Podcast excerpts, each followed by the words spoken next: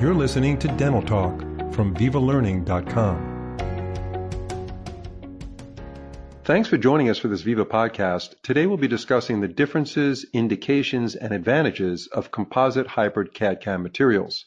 Our guest and expert in the field is Dr. Samuel Corey, a dentist in private practice in Fort Wayne, Indiana, specializing in high-tech and cosmetic dentistry for over 25 years. Dr. Corey is a recurring guest on a local television show called Docs on Call to answer questions and educate the community about dentistry. Dr. Corey, it's a pleasure to have you on Dental Talk. Thank you, Phil. It's a pleasure to be here. So, we're talking about something that's pretty timely because CAD CAM is becoming more and more integrated into the dental practices around the world, especially in the United States. Um, can you tell us the difference between a hybrid and a composite CAD CAM block? Yes. Now we're talking about two totally different um, compositions here. When we talk about a composite block, we're talking about like VitaTemp or like an Ivoclar Telio block, which is strictly a PMMA provisional block, which is meant to be a long-term provisional, and they're rated to be up to three years. And you know, there's some clinical indications for that. Um, we can go over that later, but when you're talking about a true hybrid material, that's a totally different thing than a composite block. So a hybrid is broken down into two categories, which are nanoceramics and then a polymer infiltrated ceramic network or PICN um, for short. And those two are, are the categories of a hybrid block, CAD, CAD-CAM block. And the differences between a, a hybrid block and and a composite block. And what makes a hybrid block a long lasting restoration is they have these fillers that are usually glass or silica that make up about 80% content by weight, um, which give it the strength and the durability uh, to last. Um, we we really don't know how long they last, Phil. I mean, you know, they've been in service for about a decade, and they're still going strong. So, you know, we, we can compare them to ceramic restorations that we've been doing for 20 plus years. And from everything that I've seen clinically, um, they're holding up just as well. Just as well as ceramic, you're saying? Just as well as ceramic, if not better. Wow, that's, that's, and, and you're saying the hybrids have been around for a decade already? Yeah, hybrids have been around almost, almost a decade. I would say about eight to nine years.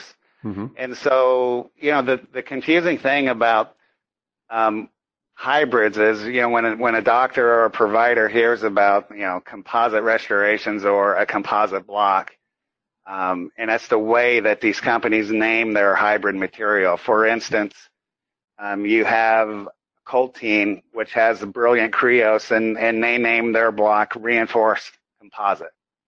Um, so if you see that, you might think, well, this is just a composite block. But the name of the product has nothing to do with the composition of the product. That's just something that after they've gone through all the research and development and they spent the tons of money to test the product out, then someone in, in PR or marketing decides what they're going to name this product. Um, and so it gets a little confusing when doctors think, well, I can't, you know, um, bill to insurance for a ceramic product when it says clearly that the name of this is a reinforced composite and it has nothing to do with that. Um, so as long as um, the product has over the majority of the of the content of the product is over 50% um, of silica or inorganic material, then you can you can call the material a ceramic product and bill it to insurance as a ceramic product. Okay.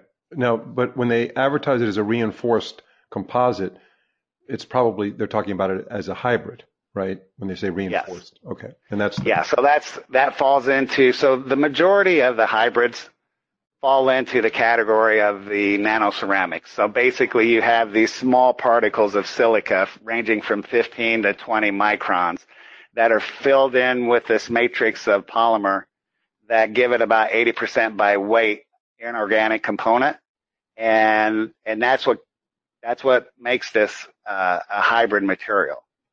You know, when you're looking at um, something like a glass ceramic or a lithium disilicate or a loose loose um, reinforced um, uh, glass ceramic, these things are uh, much harder and more brittle than what we're talking about when we talk about a different classes. This hybrid is a totally different class of block. Mm-hmm. And are the majority of hybrid composite blocks out there nano ceramics? Do they fit into that category?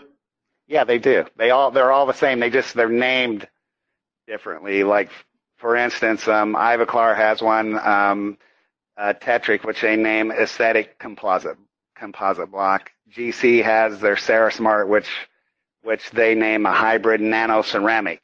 Um, so they're all you know clever on how they want to name the product, but the name of the product has nothing to do with the composition of the product. Okay. And and what category that it falls under. So what's the best way for the dentist who's buying these to know exactly what category it's in?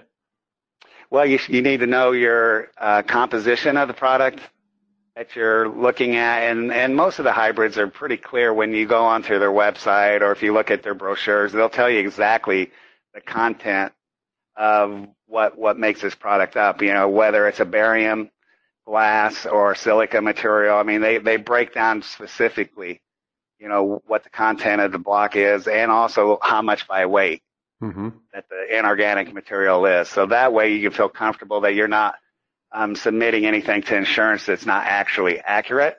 Mm-hmm. Um, and you know, I had a long conversation um, with the ADA about uh, almost going on a year ago about whether or not um, you can submit hybrid blocks um, as a ceramic restoration, and and they confirmed that you can.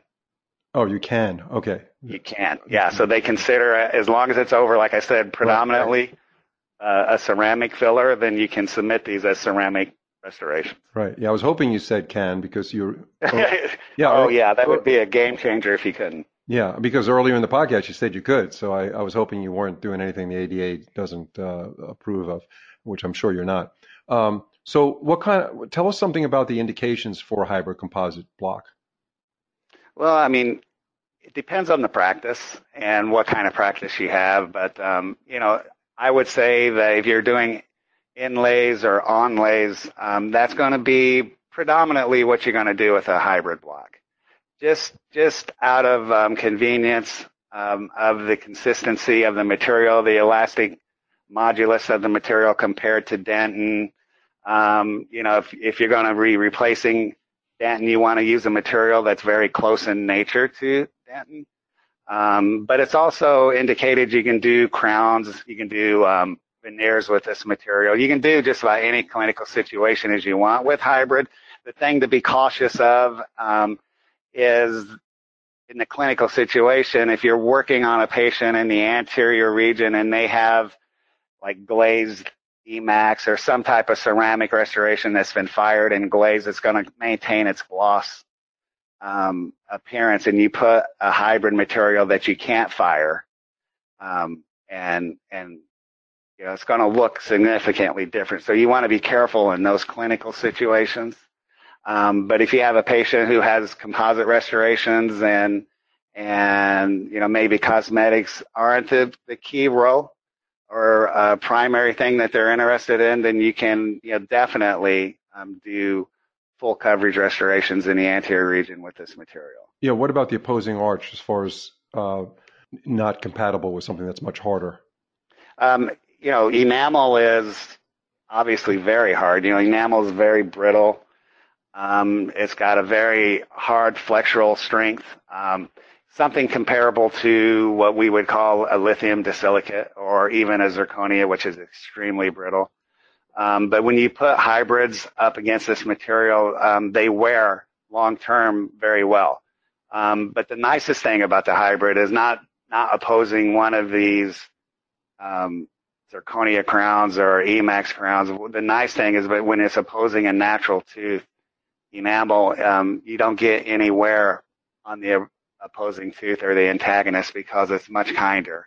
Mm-hmm. Especially if you have a tendency to be a bruxer or a clencher, you, you want to definitely have a material that's not going to wear away your natural tooth. And that's one of the nice things where a hybrid can fall in. No, that makes a lot of sense. How do the major hybrid composite brands stand up to each other? Well, like I said, you know, you have about 90% of them all fall into the same category, that nano ceramic. Um, and, you know, they're pretty much similar. There's just little subtle differences that they all do, and one one um, might make the difference might make the material a little more polishable and have a longer luster um, where it maintains its polish for a longer period of time. Um, some of the others might be, you know, the size of the particle that they they use, where you know it looks um, uneven if you looked under uh, like an electron microscope at this product, and that would be one of the things that take the luster away because it's not wearing evenly. So to your eye, it may not look as polished as it once did. Mm-hmm. Um, but for the most part, they're all pretty much similar, except for um, a few that I've used that, that actually stand out. And and one of the products that, without endorsing anything, Phil, um, is is uh, Coltene Crios. That product um, I've used about every product that's out there. I've been doing CAD CAM for 20 plus years.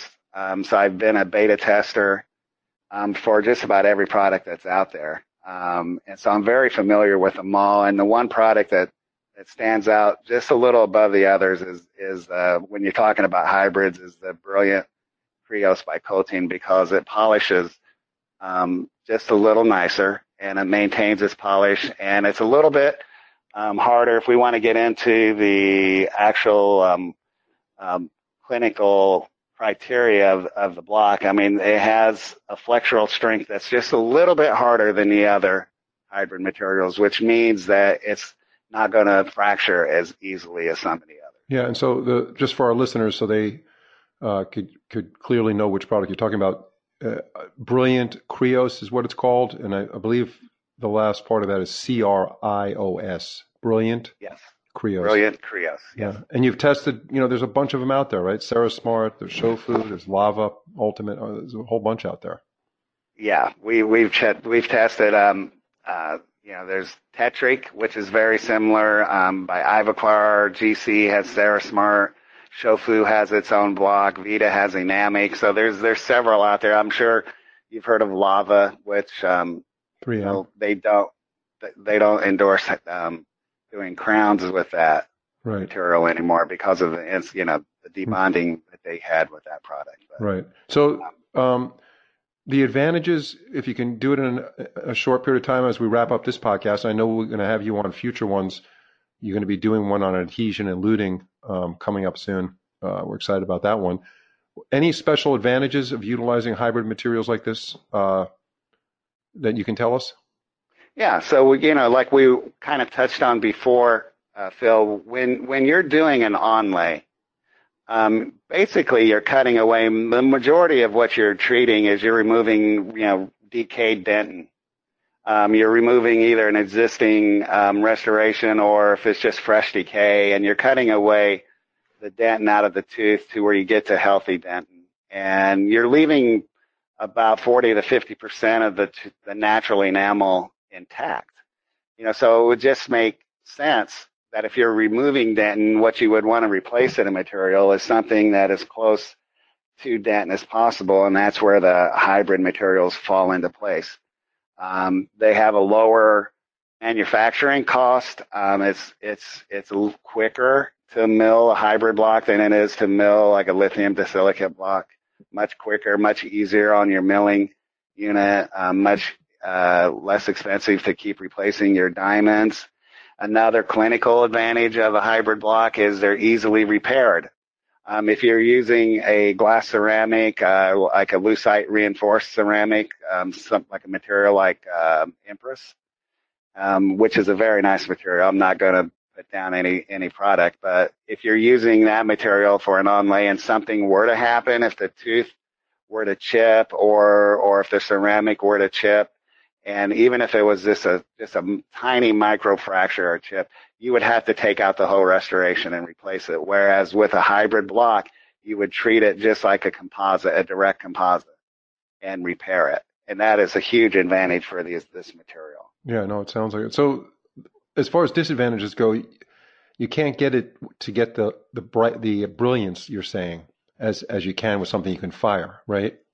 Right. I mean, the the the disadvantage, and and this is again what I would say is a clinical case by case situation. Um, it could be a disadvantage if you're working on a patient who has um, porcelain fused to metal or some other type of all ceramic uh, restoration that has been fired and glazed, and you put a hybrid next to it. You know, when it's wet, it looks great, Phil. You know, just like anything else in your mouth, you know, if saliva's on it and it glistens and it's wet, it looks great. But when it gets dry, if you're smiling for a prolonged period of time and, and the tooth happens to dry, the glazed material is still going to have a sheen to it, whereas the unglazed material is not. And it's right. gonna it's gonna be obvious to patients when they see that. You know, so that's where you know case by case, if if the patient does have a few large composites in their anterior region and they're not ready to do that full what we call you know cosmetic makeover smile and and they just want to you know they need one tooth that's needs to be replaced by a crown then it's definitely um, it's one of the things that's in your toolbox where you can pull out your hybrid block and use that. Yeah, that's been great information. Dr. Corey, we appreciate it very much. Thanks for being on this podcast, and we'll have you on an upcoming one very shortly. Thank you so much. Thank you, Phil.